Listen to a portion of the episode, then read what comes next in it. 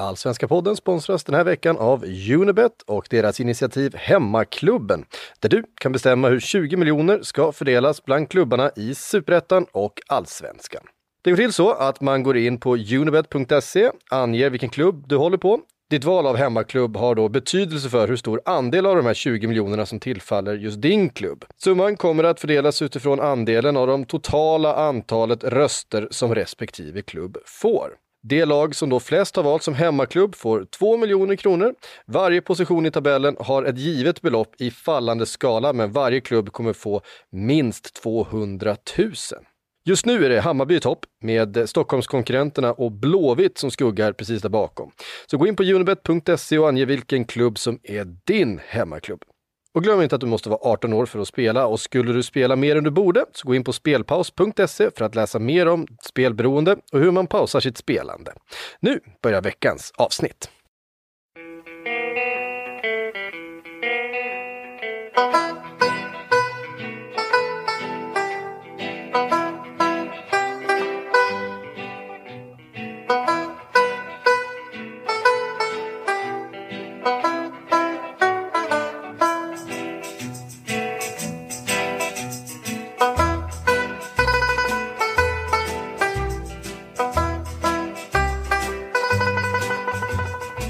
Hej och välkomna till den allsvenska podden som görs i samarbete med Robert Laul och Per Boman. Det är jag som är Laul och det är du som är Boman. Hej Per! Hej! Idag ska vi plocka upp de nyhetshändelser som varit kring allsvenskan senaste tiden och framförallt då att Zlatan Ibrahimovic tränar med Hammarby. Men också att Torbjörn Nilsson har släppt en app, målappen, så mycket mer har ju tyvärr inte hänt, men vi har faktiskt fått en hel del läsarfrågor som vi ska gå igenom grundligt. Och eh, jag ska också berätta den tredje av tre anekdoter om Rickard Norlings år i GIF Sundsvall 2004 som jag fick höra när jag var i Hudiksvall och gjorde reportage om Fredrik Sundfors. Har du Boman, har du något att eh, tillägga innan vi drar igång med detta matiga program? Nej, inte så mycket. Eh, Nej, det är det som har påverkat mig mest under helgen under påsken, det var väl att det har haglat. Eh, det är ganska ovanligt ändå, tycker jag. Eh, varje gång jag tänker på hagel så tänker jag på att som att ofta att i New York kom det snöbolls, liksom bolla, snö, snöbollstunga hagelbitar ibland som kunde förstöra bilar. Det har jag tänkt lite på i helgen. Annars hade det varit väldigt lugnt. Det låter som en lugn eh, påsk.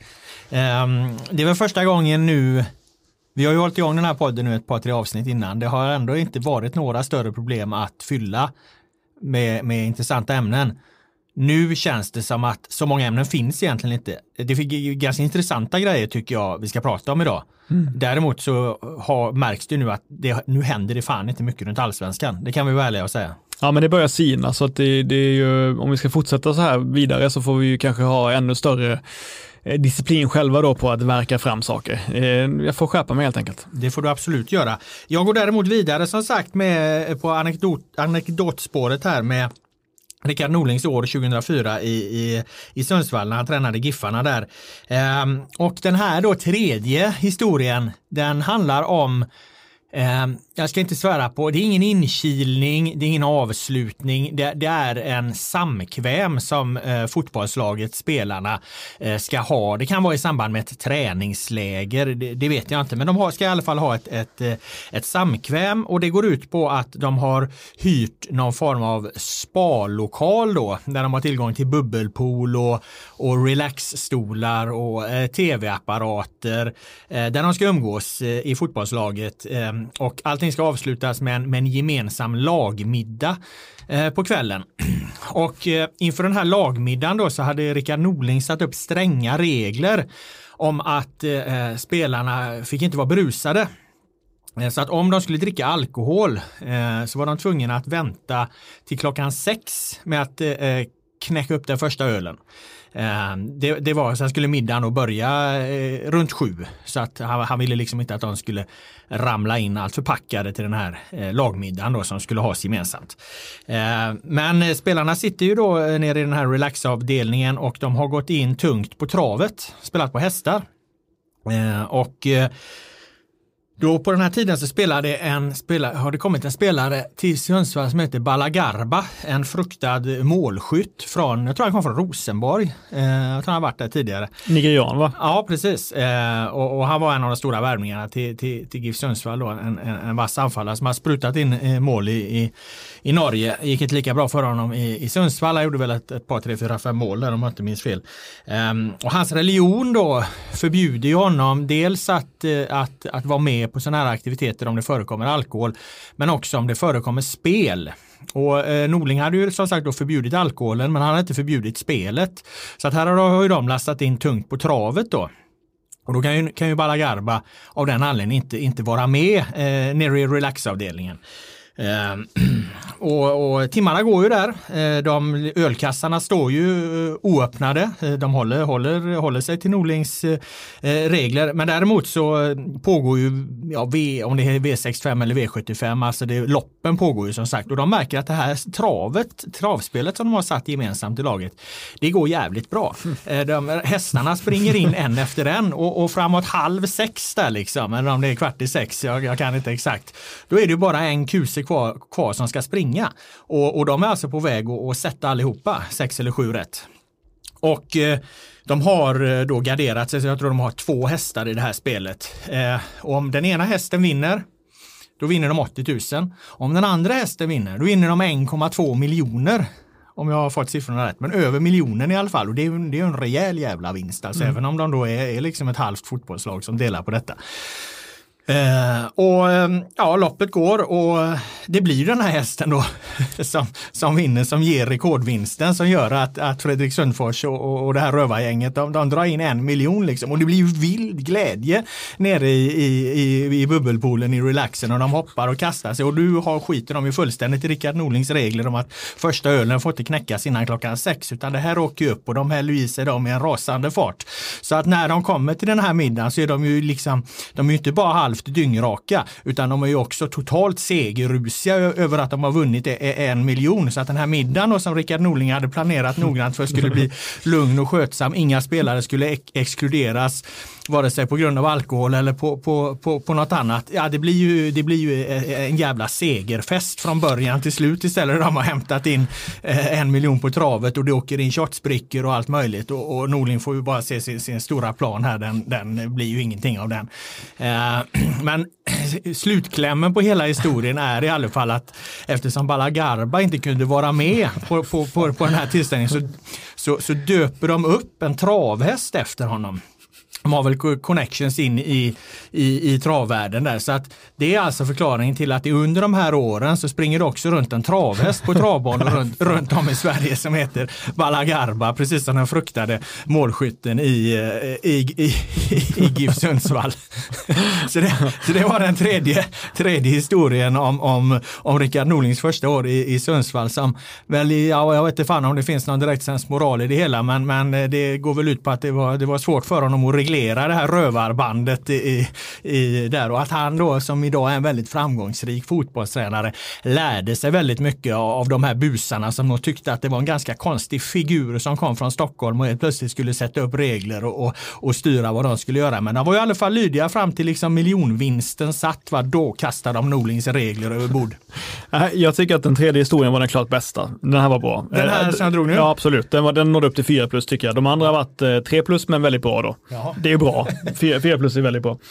Eh, det jag tänker är om Fredrik Sundfors, som för all del är en eh, härlig, jovialisk människa verkar det vara, om han har tre stycken kanonhistorier att berätta, då måste det finnas tusentals historier där ute. Eh, så att jag skulle vilja att du, kanske inte till nästa podd, men till någon podd framöver, ringer upp en annan allsvensk legendar för att höra om ytterligare någon anekdot. Om just Norlings år 2004? Nej, nej det, kan vara, det, kan, det kan vara en annan anekdot. Det känns som att det kan bli ett tema att du åtminstone kommer var tredje podd eller varannan podd med någon typ av anekdot. Om, jag menar om Sundfors har så många bra.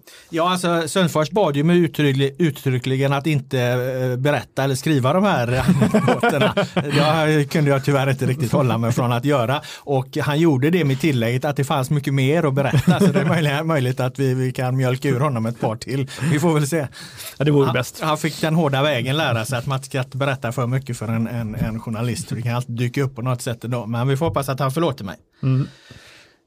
Därmed så kan vi väl kasta oss över eh, eh poddens eh, första seriösa ämne då och eh, Ja, det är ju som sagt den stora grejen i, i, i allsvenskan och den är ju gigantiskt stor oavsett det pågår en coronakris eller inte. Där har det dominerat nyhetsmedierna i, i, i, Sverige och här och var i, i Europa och internationellt också, nämligen att Zlatan Ibrahimovic tränar med Hammarby. Han är delägare men nu tränar han också eh, fotboll med fotbollslaget då.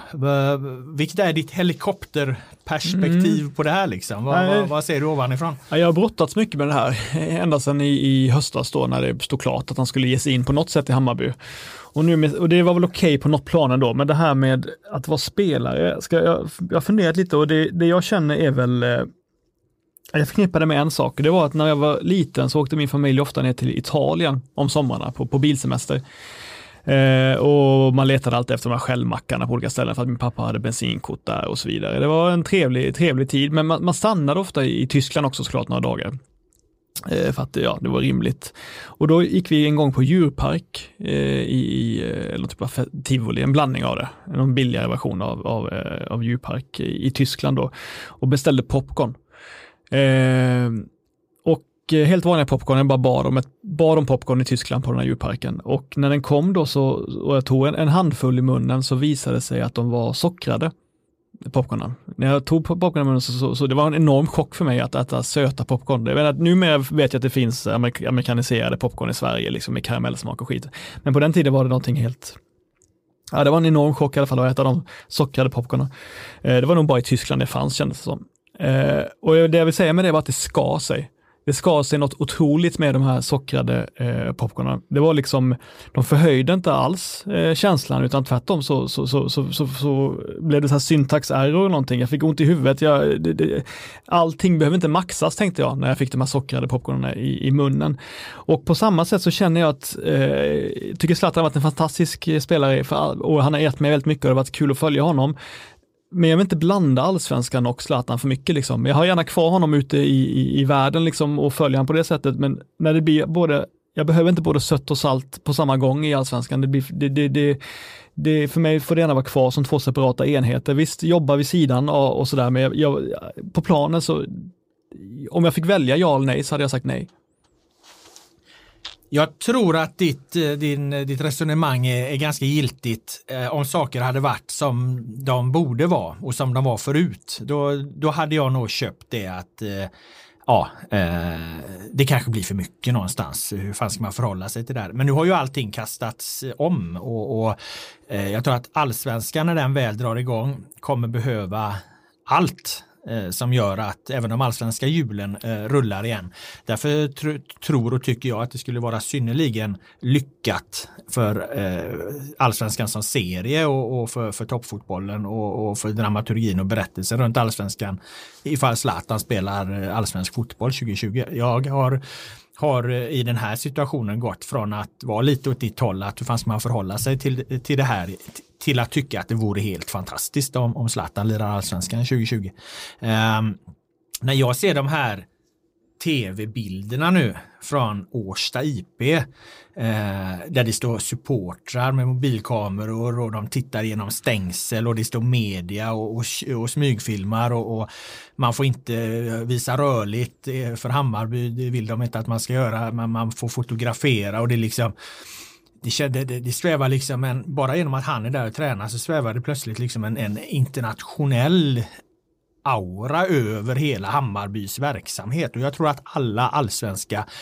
eh, lag föreningar, klubbar i detta nu är otroligt avundsjuka på, på Hammarby för att nu är det Hammarby eh, som är grejen. Alla skulle vilja vara i deras sits att nu när allsvenskan står still här, vi vet inte när den går igång, ja då är det med dem Zlatan Ibrahimovic tränar. Det, det, det gör ju att Hammarby når en, liksom en helt ny dimension på sin verksamhet bara, att, genom, att, bara genom att Zlatan har gjort ett par, tre träningspass. Alltså det det, det det klubben bara förändrades framför ögonen på en när, när man tittar på det här eh, eh, utifrån tv-bilderna eh, på det. Jag tycker det är jävligt häftigt. Ja, men naturligtvis är det så att det är en stor framgång för Hammarby att Zlatan har valt den klubben som liksom sin landningsplats i Sverige. Liksom. Det är klart att det är en enorm grej för dem och att det är klart att de, det är inte deras problem att jag tycker det känns jobbigt att Zlatan kommer till allsvenskan. Det är klart att de ska ta emot det med öppna armar.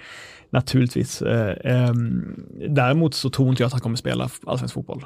Jag tror inte det. Alltså jag vet att många börjar, eh, vet, jag förstår att coronasituationen gör att, att, att, att allting eh, eh blir svårare att, eh, att veta vad som ska hända helt enkelt. Att det kanske blir svårare för honom att spela utomlands igen och att det därför skulle, skulle kunna bli Hammarby. Men jag måste ändå säga det att eh, när, vi, när vi pratade med honom i november så var han liksom, han avfärdade det totalt. När svenskan pratade med honom även efter corona hade brutit ut och blivit ett stort problem i Italien så sa han att det kommer inte hända att jag spelar i allsvenskan. Så för mig, eh, jag inte alls, jag vet att många, många skriver nu att nu vill han knäppa liksom Malmö på näsan, vi visar att han ska göra Hammarby som, som störst liksom, men jag, jag tror fortfarande att det kommer vara vid sidan av planen, inte på planen. Jag tror att eh, det finns en chans att han spelar i allsvenskan men att det beror lite på eh, coronasituationen eh, överlag. Blir det spel i Italien, blir det spel i andra ligor? Vad har han för alternativ? Eh, jag tror det ramlar, ramlar ner i, i det helt enkelt. Vad, vad, vad finns, han, Hammarby kommer liksom i den här situationen som uppstått när man inte vet när ligor kommer igång och det, det är osäkert hur ligor kommer se ut och pengar och, och så vidare. Då blir Hammarby helt plötsligt ett, ett alternativ i raden.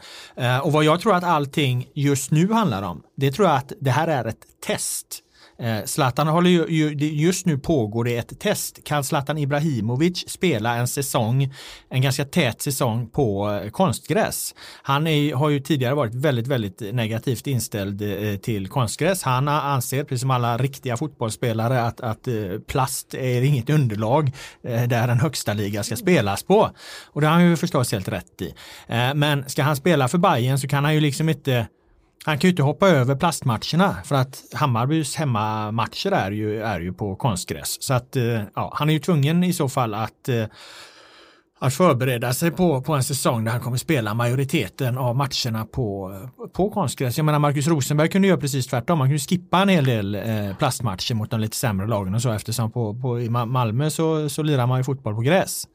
Eh, och då blir det inget problem. Eh, för Zlatan blir det tvärtom. Så jag tror att han han provar säkert lite här nu. Eh, är det ens en möjlighet för honom? Är han beredd? Kommer han liksom upprätthålla sin höga nivå? Klarar hans kropp det vid den här åldern?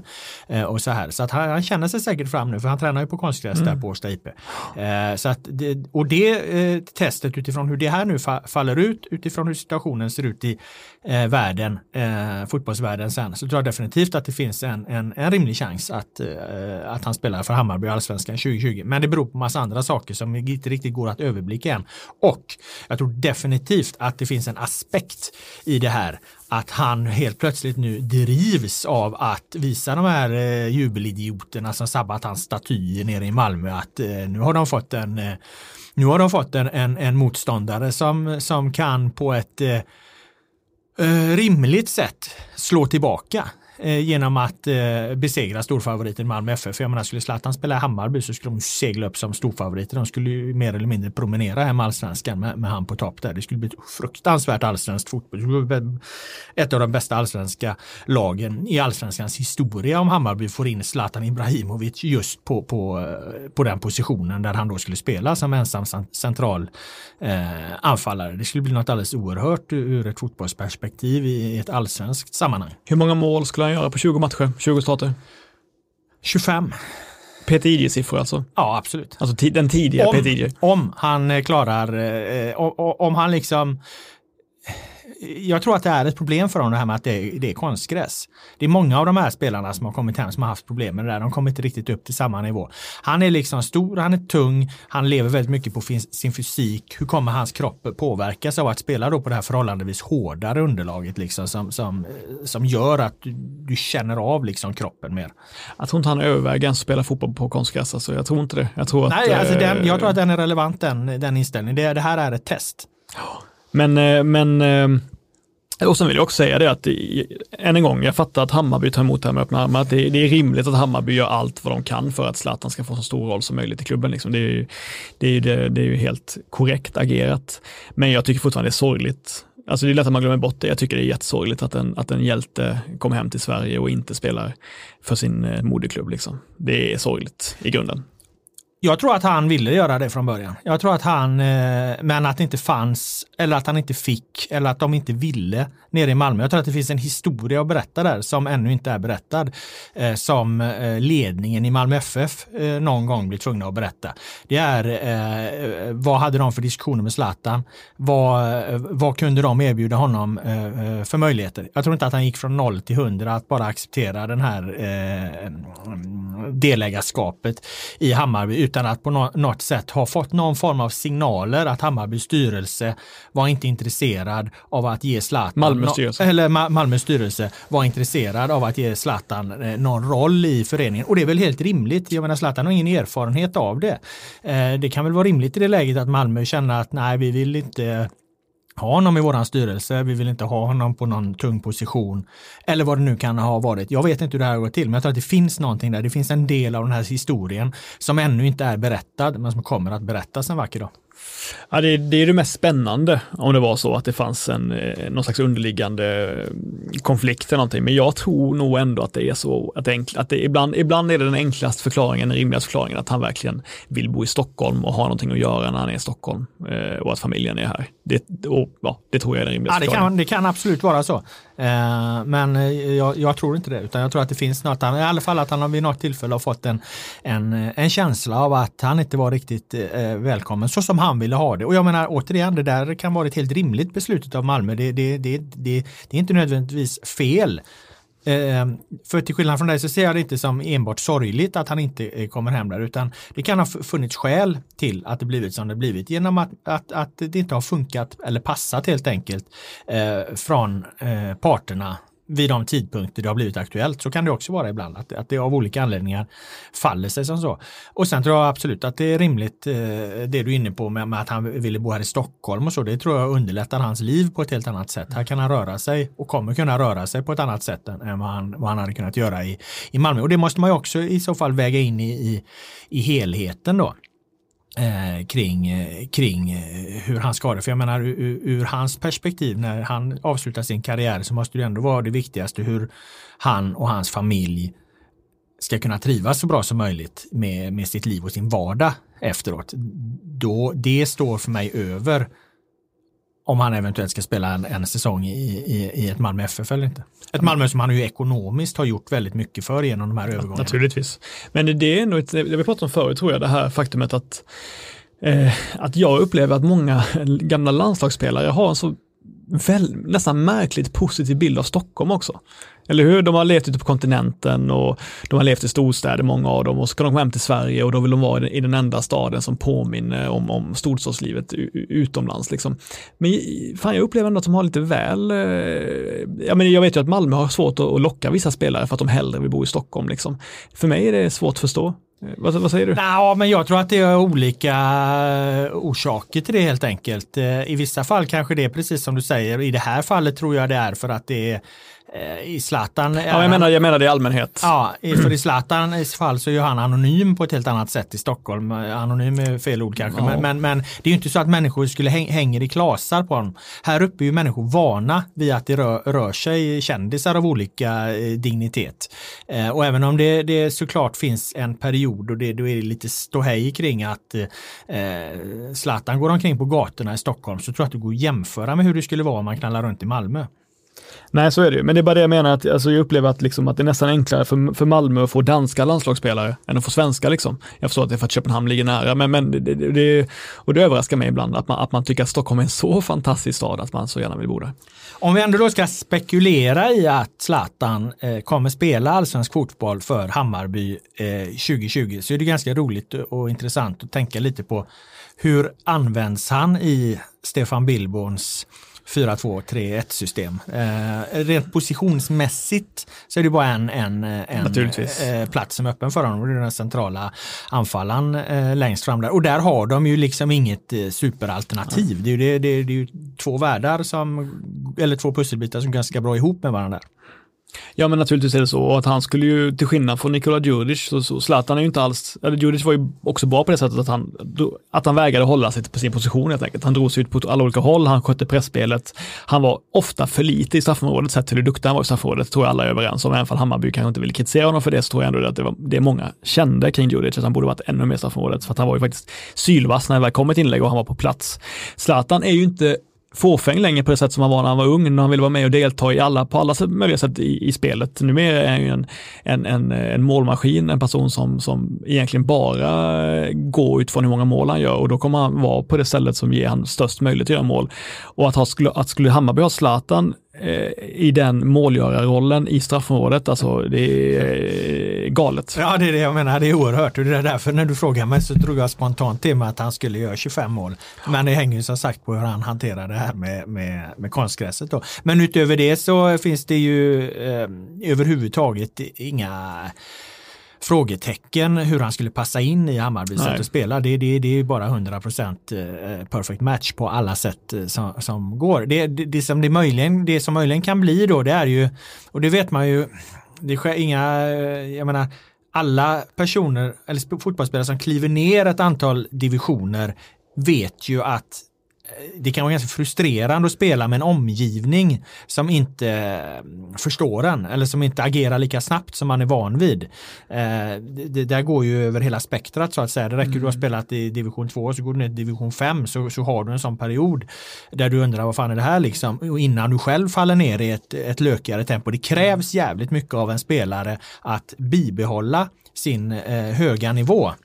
Jag upplever att Zlatan gjorde det bra också i USA, för där klev, han ju, där klev han ju ner på en nivå som inte är, jag vet inte fan om den ens är bättre än liksom topplagen i allsvenskan. Alltså generellt håller den väl en lite högre nivå, men jag skulle mm. inte säga att spelet är, jag menar möter eh, Malmö och Hammarby varann så är inte det någon jätteskillnad på när de bästa lagen där möts, utan det, det, det är på liknande nivå. Det klarade han ganska bra, måste jag säga, så, under så lång tid. Det är inga problem att göra det ett par matcher, men det, det, var, det var intressant att han, att han gjorde det så länge. Mm. Nej, men det gjorde han på ett alldeles utmärkt sätt. Han var ju, han, eh, han eh, chanserar ju inte alls. Men jag, jag tänker på, framförallt med, med Zlatan så är han ju, eh, nej men de har ju faktiskt saknat, det som de har ju saknat det hotet. De har ju, alltså, alltså Kjartansson tycker jag var helt okej okay i Hammarby, men han var inte, han brände ju otroligt mycket faktiskt första tiden i Hammarby. Alltså eh, med Zlatan där så Ja, men spelar, han, spelar han 20 matcher absolut skulle han kunna göra 25 mål, definitivt. Sen pratar man ju om, om eh, man pratar ju om Hammarby, de förlorar Nikola Djurdjic, inte bara som spelare utan som den här pådrivaren, kravställan och så. Mm. Nu, nu när Zlatan då eventuellt är på väg in, då pratar man om att det kan bli en belastning för Hammarby att de får Zlatan för han skulle ställa så oerhörda krav på, på sin omgivning. Det tror jag inte heller är något problem utan eh, på samma sätt som jag tror att det har varit mer relevant att de kanske förlorar en kravställare i, i Nikola Djurdjic och den här liksom som, som var en viktig del i processen av att skapa en, en, en eh, vinnarmentalitet eh, i, i Bayern så får de ju in en person på ännu en, en nivå upp och jag tror att alla fotbollsspelare i Hammarby klarar att, eh, att, att få en, en avhyvling av Zlatan om de förtjänar det. Ja, men jag, jag sa ju då att jag tror, jag tror helt enkelt inte, jag tror inte att han, kommer spela i Hammarby. Du sa att det finns en rimlig chans. Men det räcker inte för mig. Jag vill, alltså, ha, jag vill ha en procentsats i så fall. Jag sa att jag, jag tror att det kommer vara ett alternativ mm. bland olika beroende på hur den här coronasituationen eh, och fotbollsvärlden eh, utvecklar sig. Finns det några andra alternativ mm. realistiska, rimliga för honom? I det, I det läget blir Hammarby ett rimligt, rimligt alternativ. Det är väl det jag menar. Men jag tror fortfarande att det här är ett test, det som pågår nu. Han, han, han måste känna, fan jag känner att jag tror inte Zlatan vill komma hem eh, hit eh, till allsvenskan och, eh, och inte kunna prestera på grund av, av underlaget. Att, att det tar ner så mycket hos honom och att han känner att det här funkar inte med hans kropp och så. Eh, och, och, då skulle han någonstans bli en skugga av, av sitt jag. Jag tror att han, han vill känna att han kan leverera på 100, eh, eh, leverera 100 procent. Hur hemskt skulle det vara om Zlatan kom hem till, till allsvenskan och inte var särskilt bra? Kan du ens se det som en, som en möjlighet? Ja, just utifrån eh, konstgräsperspektivet så, så kan, jag absolut, eh, kan jag absolut se det. Eh, men, och det tror jag, alltså det är värre för han själv än vad det är för Mm. mig. Alltså, jag, jag, jag, jag, skulle väl inte ligga sömnlös över det. Och jag skulle också förstå att det handlar nog mycket om det här med Mm. underlaget. Eh, Men jag tror att det skulle vara jävligt tufft för honom själv att, att inte kunna leverera på 100% och det är därför jag är inne på att det är ett test där. Ja. Köper du min teori om testet eller? Ja, jag, jag tycker att den är långdragen, men jag, jag hör vad du säger. Men däremot vet jag att det som är bra för Hammarby i så fall, om det här testet och konstgrästestet genomförs, så var det för något, för något år sedan så hade de ju, eh, var, de, var ju spelarna väldigt besvikna på konstgräset. Det var ett väldigt dåligt konstgräs på Årsta då. De menade att det var så här betongplattor under eller någonting som gjorde att det var jättehårt och alltså till och med gjorde så att de ofta kände sig att de kunde bli skadade enkelt för att det var så dåligt konstgräs. Det är ju bytt nu, så det är ju tur det. Hade det varit på det förra konstgräset på, på Årsta så hade det nog varit kört. Om Zlatan säger till Von Yxkull och, och eh, vad heter han, VD Kindlund och Jansson och allihopa då, jag eh, betalar en, eh, underhåll, en gräsmatta och underhållet 2020, då spelar jag här. Går de med på det då? Ja, Ska Djurgården gå med på det också, Ja, eller? och staden ska gå med på det också. Ja, nej men absolut. Nej, ja, ja, ja men gärna för mig. Jag vill ha mer gräs i allsvenskan så det hade varit fantastiskt. Den hemliga Zlatan-planen. Han, han lägger en gräsmatta och, och plockar några bra planskötare från Italien. Hey there, it's Michelle Norris. I'm host of a podcast called Your Mama's Kitchen. When I travel, I'm usually looking for a way to find a taste of home when I'm not at home. And one of the things I love to do when I am at home is entertain. And Airbnb allows me to do that. When I was in California recently, I rented a house that had a great kitchen. And when we were sitting around the table, we we're all thinking, we're in someone else's house. Someone could be in all of our homes as well. If you have a home, but you're not always at home, you have an Airbnb. Your home might be worth more than you think. Find out how much at airbnb.com/slash host.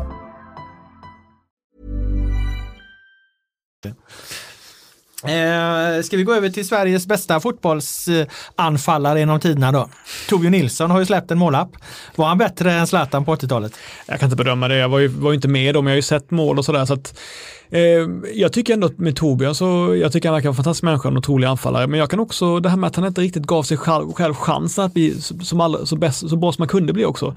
Det är ju någonting som ofta anses vara ädelt hos honom, eller hur? Det är någonting som ofta lyfts upp som att det nästan gör honom ännu bättre, men på något plan så är det ju också ett stort misslyckande för honom som, som, som spelare och kanske även som människa. Så Jag att, tror eh, man, man gillar det för att det gör honom mänsklig på det. något sätt.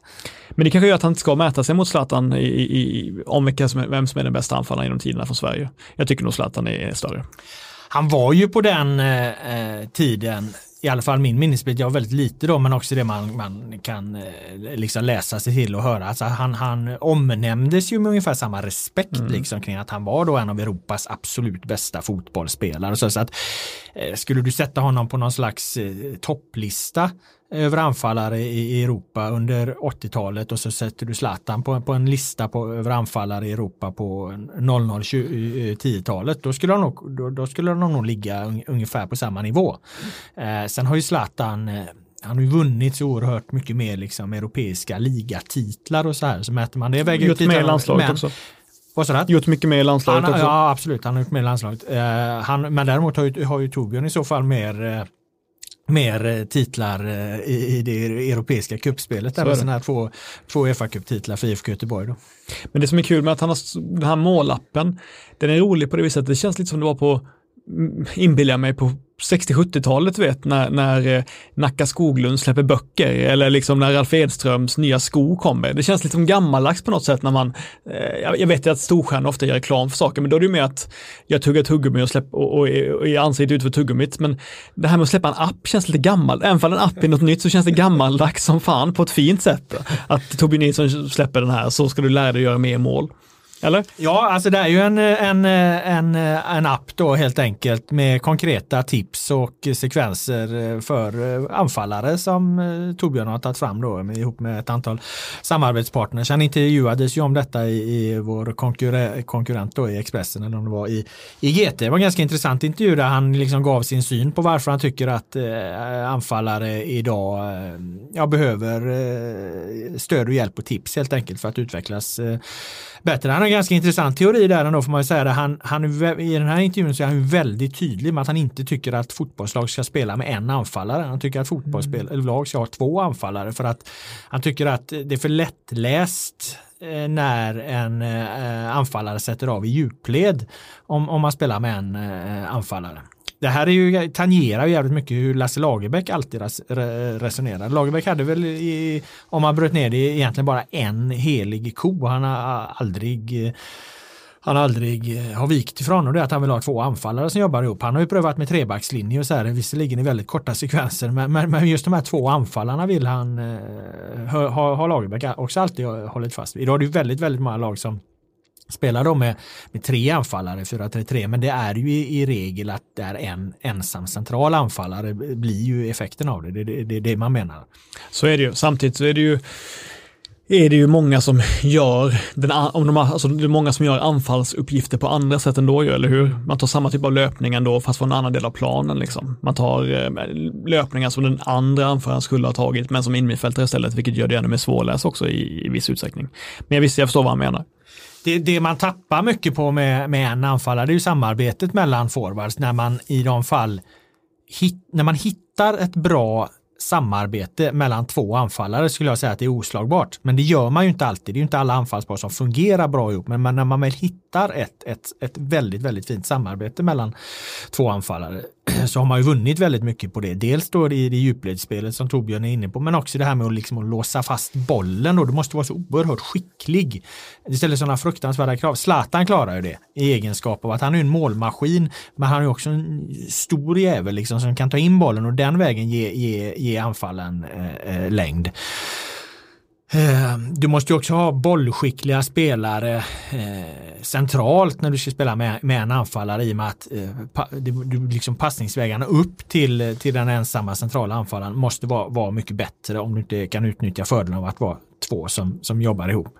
Så att eh, jag tycker att han har väldigt bra poäng och jag tycker också att det är kul med någon liksom som bryter mot den rådande hegemonin här och, och eh, jag tycker inte att det är att titta tillbaka, även om det här var vanligare förr med två anfallare så är det inte att titta tillbaka för att jag menar fotbollsvärlden har alltid gått fram och tillbaka. Den är inte så att den, den eh, eh, förändras och så blir någonting helt omodernt utan det går lite fram och tillbaka i det där. Jag skulle säga att det nya i, i, eller nu, jo, det är ju inte så jävla nytt längre, men det som definierar våran tid det är ju att spelare eh, ska behärska många olika positioner. Är du mittback till exempel, ja då ska du kunna även, även i, i, i när man skiftar formation under match komma ut på en, hög, eh, på en ytterbacksposition eller på en defensiv eh, mittfältsposition. Samma om du är defensiv mittfältare, ja du ska i lägen kunna kliv, falla ner som, som mittback, du ska komma ut på, på en ytterbacksplats och, och ja, liknande kan man ju säga att det, det finns liknande skiften framåt då.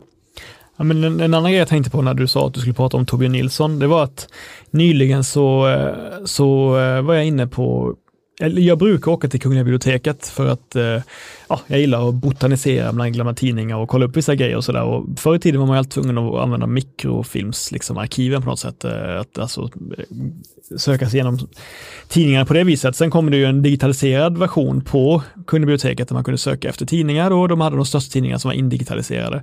Nu kan man ju även göra det på, på hemmaplan då. De har öppnat upp det för att folk inte ska åka till dit i onödan, så nu kan man även hemifrån sitta och söka i gamla tidningar, vilket jag tycker var kul. Och jag, eh, jag sökte efter dig faktiskt nyligen för att jag ville eh, jag ville säga liksom första gången eh, det, någonting skrevs om dig i fotbollssammanhang.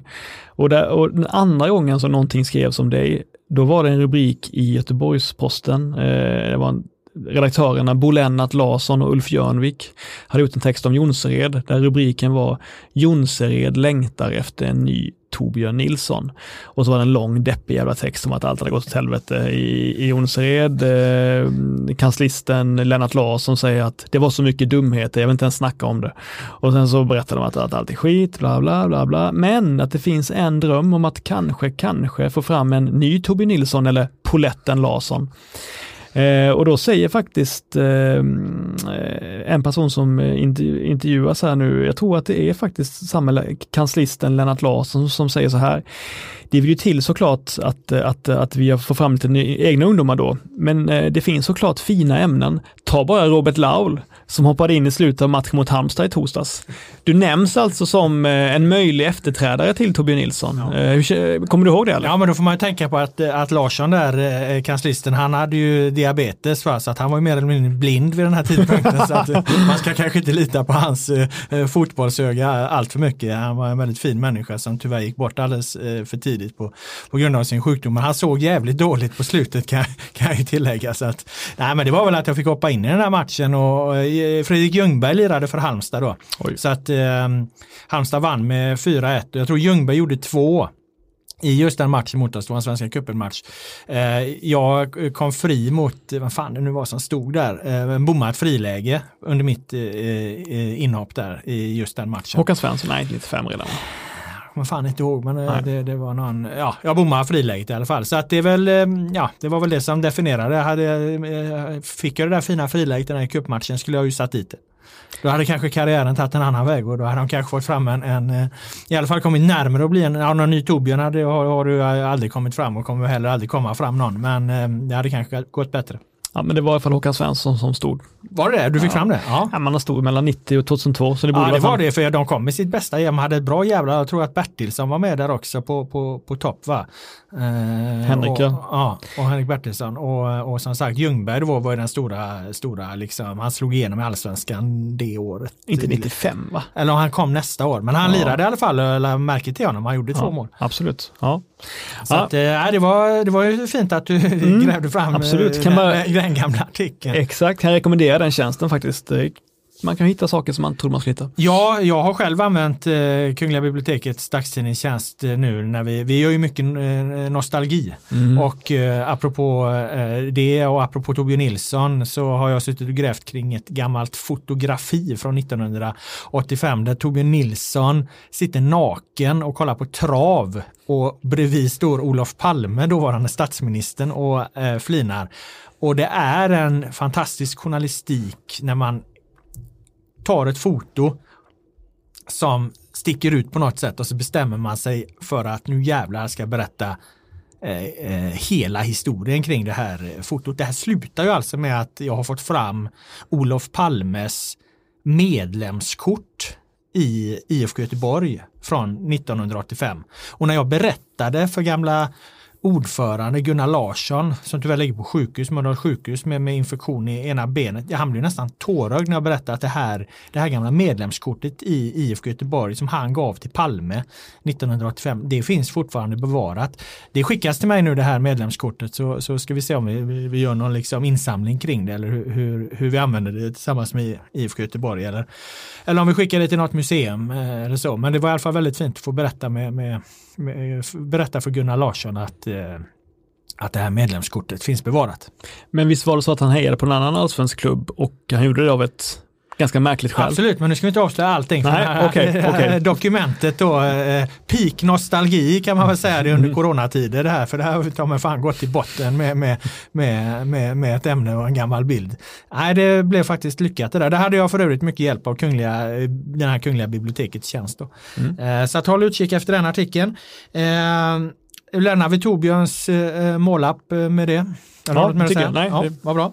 Då ska vi kasta oss över eh, läsarfrågor. Det har kommit en, en eh, hel del faktiskt. Och när vi ändå är inne på IFK Göteborg så kan vi väl börja där. Eh, Andreas tycker att vi ska analysera Hossam Aiesh utspel mot Glenn Hysén och ge er syn.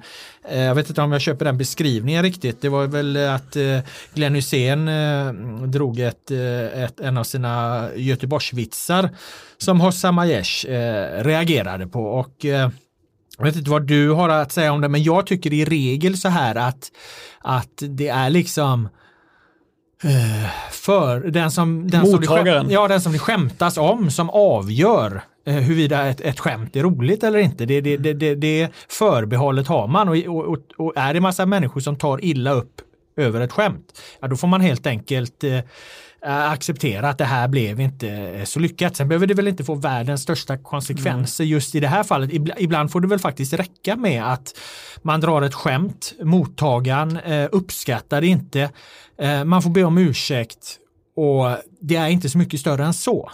Så skulle jag väl säga att det är just det här fallet. Det är också det kul när någon utmanar den här Göteborgsandan på något sätt också. Det är ju väldigt sällan det är några knivar mellan de här olika figurerna i Göteborgsfotbollen. Det känns väldigt trevligt. Så det, jag kan tycka det är kul att Ziyech vågar utmana den här legendaren på något sätt och säga vad han tycker.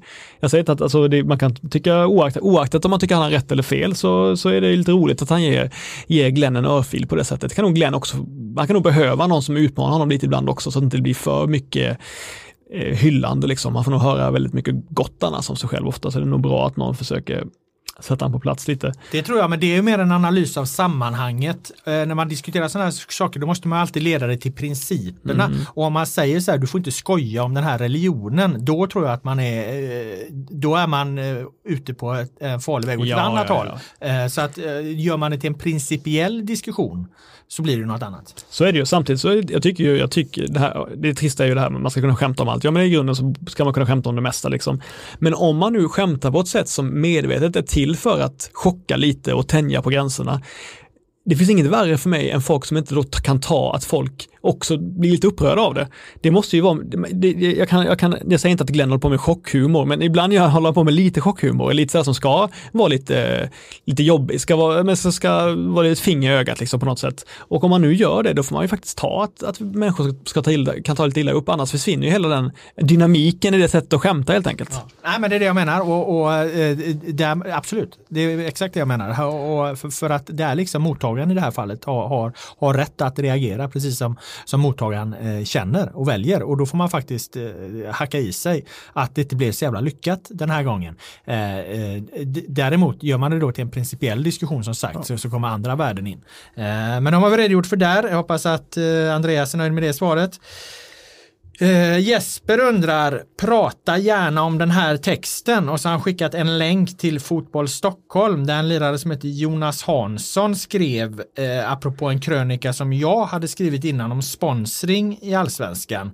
Så att uh, den här Jesper då som har ställt frågan vill att vi ska prata om Jonas Hanssons uh, replik, då replikkrönika på min krönika. Uh, och jag konstaterar ju att i Jonas Hanssons krönika i Fotboll Stockholm eh, så bekräftar han just det som blev mest omdiskuterat i min krönika, nämligen att huliganer och pyromaner genom åren har skrämt bort en och annan sponsor. För att Jonas Hansson skriver ju, och nu citerar jag till. Finns det företag som dragit sig ur sponsring på grund av incidenter som har skett i allsvenskan? Alldeles säkerligen.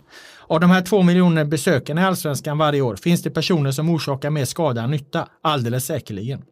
Finns det supportrar som läser den här texten som hade mått bra av att ändra sitt destruktiva beteende runt fotboll? Alldeles säkerligen. Så att eh, jag konstaterar helt enkelt att eh, Jonas Karlsson, Hansson. Jonas Hansson bekräftar precis det jag själv var inne på i krönikan. Hoppas att Jesper är nöjd med det svaret om inte du vill tillägga något. Nej, nej, det är bra för mig. Bra, då går vi vidare till Marcus som frågar om skulle en kvinna, till exempel Pia Sundhage, kunna träna ett eh, allsvenskt lag? Eller när får vi se en kvinna i alla fall bli assisterande? Och det handlar ju om herrallsvenskan. Ja, det är klart att de skulle kunna göra det på ett alldeles utmärkt sätt, precis som vem som helst. Det, jag tror ju att det handlar inte om eh, vad man har för kön givetvis, utan vad man, hur duktig man är på någonting. Sen så klart att man ska inte låtsas som att det inte skulle vara helt oproblematiskt, för att om det var helt oproblematiskt hade det redan hänt. Och det har ju inte hänt. Jag har ingen kvinna som har tränat ett herrallsvenskt lag. Och det beror ju på alla olika möjliga saker. Det beror ju på att det inte finns någon kultur av det, det beror på att eh, att eh, män högt upp i klubbar kanske inte uppskattar fotbollskunskap hos kvinnor eller inte tycker, inte, tycker, tycker inte att det är tillräckligt intressant och så vidare. Så det finns ju massa olika spärrar för, för varför det inte har hänt. Men själva sakfrågan så skulle naturligtvis en kvinna kunna vara jätte, jättebra tränare för ett eh, allsvenskt lag. Ja, det är mer en, barri ja, det är mer en barriär som mm. behöver brytas eh, bara för att det inte har skett. Och jag tror att det är en sån sak som alltså hade, hade det bara, hade någon jävel bara sett till att göra det, eh, alltså någon klubb sett till att ta in till exempel en tränare som Pia Sundhage som är definitivt på alla sätt och vis absolut jättekvalificerad för att träna ett allsvenskt fotbollslag så skulle det där eh, problemen eller vad det nu man nu vill kalla det, de skulle vara bortblåsta på, på, på ett par veckor liksom. Det, så, så enkelt skulle det gå att vrida och göra det historiska.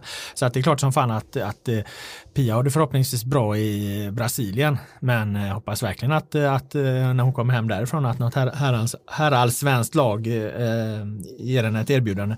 Så får vi se om hon tackar ja eller nej. Eh, JV undrar om permitterade trupper ska få spela matcher eller investera i truppen. Eh, jag kan mitt Twitter så bra att jag tror att den här JV är djurgårdare och det finns någon slags diskussion här om att Djurgården är hittills då, om inget har hänt när vi spelar in det enda lag som hittills inte har i allsvenskan, rätt av få i alla fall, som inte har korttidspermitterat. Och då vill man från Djurgårdshåll få det här till någon slags diskussion om att man är lite bättre än alla andra eftersom man då väljer att inte avlöna delar av sin, sina spelare med, med skattemedel då genom de här korttidspermitteringarna. Jag tycker inte riktigt att det är så enkelt. Det har i alla fall inte varit så enkelt för att Dels så är det här företag som inte är jätteblomstrande och hela deras alla intäkter har försvunnit. Ska man få tillgång till permitteringarna så måste man göra ett antal uh, uppoffringar. Man måste till exempel ta väck eh, konsulter och, och, man måste skära ner på sina kostnader. Så det är liksom inte bara att få massa pengar av staten utan det kräver insatser från uh, föreningarna. Därför kan man inte riktigt se det på det sättet. Nu kom det däremot precis innan vi började spela in här en nyhet om att regeringen efter att uh, oppositionspartierna hade reagerat att de vill att det ska bli ännu lättare för, för företag att permittera. Så det, det är väl möjligt att man får titta på vad innebär de här nya lättnaderna då eh, och, och, se ifall man, man, man, kan föra någon slags moralisk diskussion kring det. Men det handlar ju om att, att de är jävligt välavlönade de här spelarna och att de då får väldigt mycket av, av sin lön så att det blir mycket för för staten att betala och ja visst absolut det kan man väl fundera kring men samtidigt så man kommer inte ifrån det faktum att det här är inte några jätteblomstrande företag våra fotbollsklubbar och he, alla varenda jävla intäkt i, precis, i princip som de har har precis som för många andra företag precis försvunnit och, och, det är liksom den situationen man förhåller sig till. Inte vad Djurgården eller andra föreningar har gjort innan. Ja, det är bra. Bra svar. Jag kan ta nästa fråga. Ja, det kommer från Lindblad Karlsson. Han undrar om bästa ungdomsverksamheten. Hur många klubbar har egna produkter i startelvorna? Det var ju en ganska bred mm. fråga, men eh, du kan väl smalna ner den i vad som är intressant att säga om detta kring ungdomsverksamhet. För det var väl så att 2019 var ett väldigt dåligt år för eh, svensk ungdomsverksamhet. Vad har vi för exempel egentligen på, på ungdomar? Det är väl Benjamin Nygren i IFK Göteborg då givetvis som fick mycket Yusuf i princip spe, speltid och du har Yusuf i IFK Göteborg. De är bra. Eh, du har eh, Odilon i Hammarby som, som hade mycket speltid och som, som sen eh, såldes. Men, men i regel så Tittar man på det så är det inte jättemånga unga talanger om vi talar om, om spelare i 17-18 års åldern då som, som spelar allsvensk fotboll eller som spelade allsvensk fotboll 2019. Nej, det var väldigt få som fick chansen att spela, så att, eh, alla var ganska dåliga. Eh, jag minns att jag gjorde en lista på våren, vilka som hade bäst under, varit bäst under våren av talangerna. Och då fick jag ta in spelare som Daniel Milja, Miljanovic och Måns Sebbe och sådana och, och liksom Sarko Ylätup och sådana fick vara med långt ner på listan. De spelade ju knappt. För att det var inga, inga tonåringar som spelade i princip. Det var väldigt få tonåringar. Jag skulle säga att det var max tio tonåringar, tonåringar, tonåringar över hela året som gjorde fler än fem riktiga matcher. Liksom. Så att man kan inte säga att allsvenska klubbar generellt sett är så bra på det. Men om man tar de som har bäst ungdomsverksamhet så ja, det är Malmö FF har bäst får fram bäst, flest spelare och får alltid högst eh, betyg i den här rankingen som, som, som SEF väl gör. Eh, BP, Certifieringen. Certifieringar, exakt. BP är också högt upp, men de ligger inte i allsvenskan, så det kan vi skita i här nu. Malmö är bäst där vi, eh, sen så finns det ju alltid en klubb som man, som man bör ta upp i sammanhanget, Kalmar FF har varit väldigt duktiga på att eh, fostrar många spelare. Det är många unga spelare som väljer att gå till Kalmar. Eh, trots att Kalmar inte är något eh, framträdande allsvenskt lag just nu så vet man att många får chansen, eller relativt ofta i alla fall, plus att de har varit väldigt bra juniorlag, så Jens Nilsson och sådär, varit bra ledare och så vidare. Så Kalmar, om man ska välja ett mindre lag så har Kalmar haft väldigt bra ungdomsverksamhet. Sen är det ju eh, Blåvitt såklart som har, eh, på grund av eh, att dels tvång spelat in mycket egna talanger, men också för att de över tid har haft en väldigt bra ungdomsverksamhet också, så det är väl det som är grejen. Ja, IFK Göteborg kan man ju ta in det ekonomiska perspektivet. Mm. De har ju varit skickliga på att omvandla talangerna som de har haft i sin eh, eh Änglagårdsverksamhet eh, till att sedan generera eh, stora försäljningssummor. Senast Benjamin Nygren då som gick för, för om det var runt 45 miljoner då. Däremot tror jag att det kan vara, nu i år tror jag att det kan bli fler talanger än tidigare, ja, om det nu blir någon allsvenskan som, som, som får spela. Vi gjorde ju en lista på dem på de bästa som vi var und, födda senare än 2000. Va? Eh, och eh, när jag ögnar igenom den så tror jag faktiskt att det är ganska många av dem som, som har eh, stor chans att få allsvensk speltid i år. Så att det blir, blir nog fler i år. Man ska inte glömma att de två största försäljningarna som har gjorts från allsvenskan är ju eh, egna eh, ja, men, eh, spelare som har varit i, i ungdomsleden i lagen då med Zlatan i, i Malmö och, eh, för 20 år sedan och sen då Alexander Isak i AIK som ju kom upp genom AIKs eh, e, egen juniorverksamhet och, och såldes för en liknande summa om man översätter Zlatans 82,6 miljoner till dagens penningvärde. Men det som är intressant är att de allsvenska klubbarna han knappt förstår det, att de var tvungna att spela in väldigt unga spelare för att göra stora hackor. Det borde de förstått för fem år sedan ju, ja. när, när, när det boomade över hela Europa att göra just den typen av saker. Det var ju väldigt få klubbar som hoppade på det. Nu kanske de börjar hoppa på det, ja, nu när allting har gått helvete och kapsejsat fullständigt, så att det eh, kan vara så att Sverige helt enkelt i väldigt, eller allsvenskan i väldigt hög utsträckning missade tåget. Ja, för att det där eh, eh coronakris eller ej började ju ändå vända eh, för att det har pågått i några år med den här pengarullningen i, i, eh, ute i Europa som ju mycket handlar om de enorma tv-avtalen i eh, England plus att man, man handlade med talang på ett, på ett annat sätt då, där man mer handlade det med, med det som en investering som skulle öka lite över tid än att de nödvändigtvis talangerna som köptes skulle blomma i lagen. Där har du Odilon men kanske Benjamin Nygren också då som bra exempel och det är precis som du säger, det här det här kanske man skulle ha insett lite tidigare i, i de allsvenska klubbarna att det här eh, hände. Nu var det här ändå på väg liksom att, att mattas av lite grann men sen kom ju eh, coronakrisen och, och dränkte den e-, europeiska fotbollsmarknaden fullständigt. Mm. Det var sista frågan vi hade för idag och eh, därmed tackar jag eh, dig Per som var här med dina kloka synpunkter och åsikter som vanligt. Jag tackar eh, alla som har lyssnat. Den allsvenska podden är tillbaka nästa vecka. Nu blir det The Village Stompers med Washington Square.